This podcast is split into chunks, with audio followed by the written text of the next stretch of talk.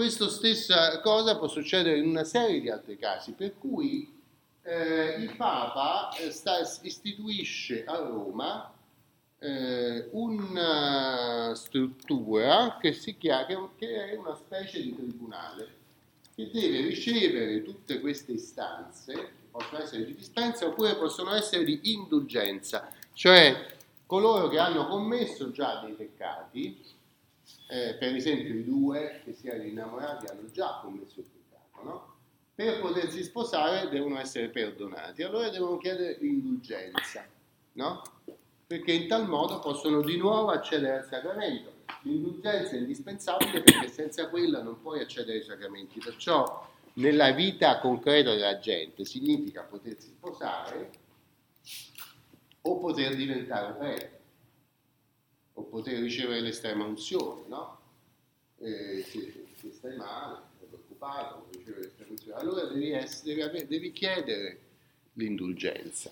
Allora esiste questo tribunale che si chiama della penitenzeria che riceve tutte queste richieste di intervento e diventa una struttura molto grande che si occupa della coscienza della gente, quindi ancora oggi c'è un archivio che credo sia al Palazzo della Cancelleria eh, che sta vicino al Campo dei Fiori, eh, quel palazzo molto bello che quattrocentesco che fa angolo con eh, Corso Vittorio, bianco, non so se avete presente. È un palazzo quattrocentesco con dentro un bellissimo chiostro del Bramante, eh, che è stato edificato per ospitare il Tribunale della Penitenzieria, che era quindi un importantissimo tribunale che controllava, guarda caso, tutta la cristianità è uno di quei centri dai quali Roma ancora manifesta l'universalismo tipicamente medievale. Alla penitenziaria affluiscono lettere da tutta la cristianità. In queste lettere, oltre alle lettere, affluiscono soldi perché il procedimento era eh, a pagamento, quindi bisognava pagare per ottenere, per innescare il procedimento e quindi poi ottenere questi eh, allora, quando viene a Roma Martin Lutero, sotto il pontificato di Leone X, che era un papa della famiglia dei Medici, che viveva come uno famiglia dei Medici. Ora, ieri ho visto c'era in televisione il, lo sceneggiato, però non l'ho guardato perché non ne posso più di questi sceneggiati troppo, che sono molto, molto, molto fantasiosi. Ah, però insomma certamente i medici erano gente che viveva in modo sfarzoso, no? il che è stato un bene perché hanno, sono stati grandi mecenati dell'arte, anche della letteratura, delle scienze, eh, però l'hanno fatto perché si sentivano al di di tutti, proprio dei veri principi sono stati. No? E, e, quando arriva Leone X, che era medico pure lui a Roma, a Roma fa la stessa cosa. Ecco, eh, grande manifestazione di sfalso, grande mecenatismo delle arti, i artisti del, del, Rinascimento romano sono stati importantissimi grazie a questa, come dire, questa, questo dispotismo signorile di alcune signorie italiane che è stato ripreso in grande dal papato quando è stato nelle mani di queste, di, queste famiglie, è grazie a questo che il, il, rinascimento italiano è quello che è. C'era gente, diciamo così, cattiva, che non eh, si curava tanto della buona amministrazione dello Stato quanto, tutto sommato, di mostrare la propria grandezza. E questo mostrare la grandezza si faceva ricorrendo a tutte le altre che mostrano, no? che, che, mettono in mostra le cose.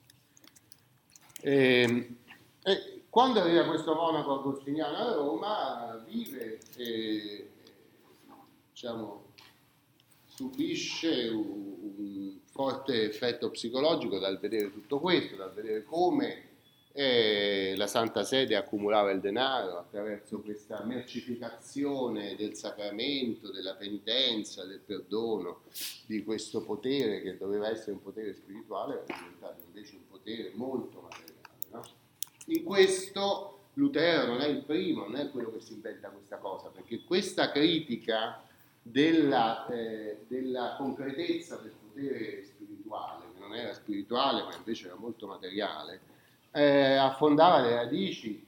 Già nel XII secolo, vede una sua declinazione nel francescanesimo, nelle polemiche sulla eh, proprietà eh, privata dei monaci, dei frati francescani, sul rifiuto di determinate strutture economiche da parte di, eh, della scolastica del XII, XIII, XIV secolo e aveva dei precedenti anche in altri eretici prima di lui.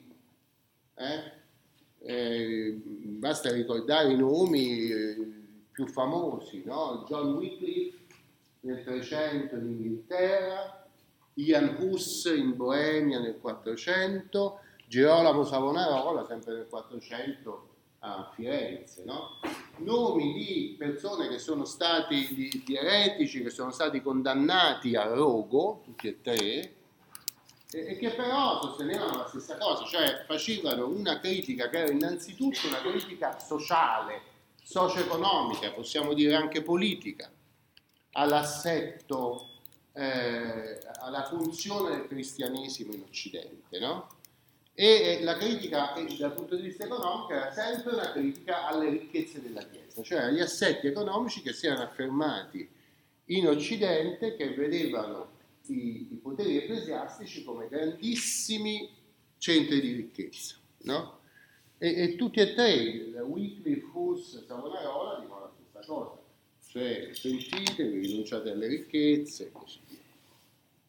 Quindi quando arriva eh, Martino Lutero a Roma intorno al 1515, non ricordo la data del, della sua venuta, eh, non fa che riprendere, ricordarsi di tutto questo che era successo per circa un secolo prima di lui. No?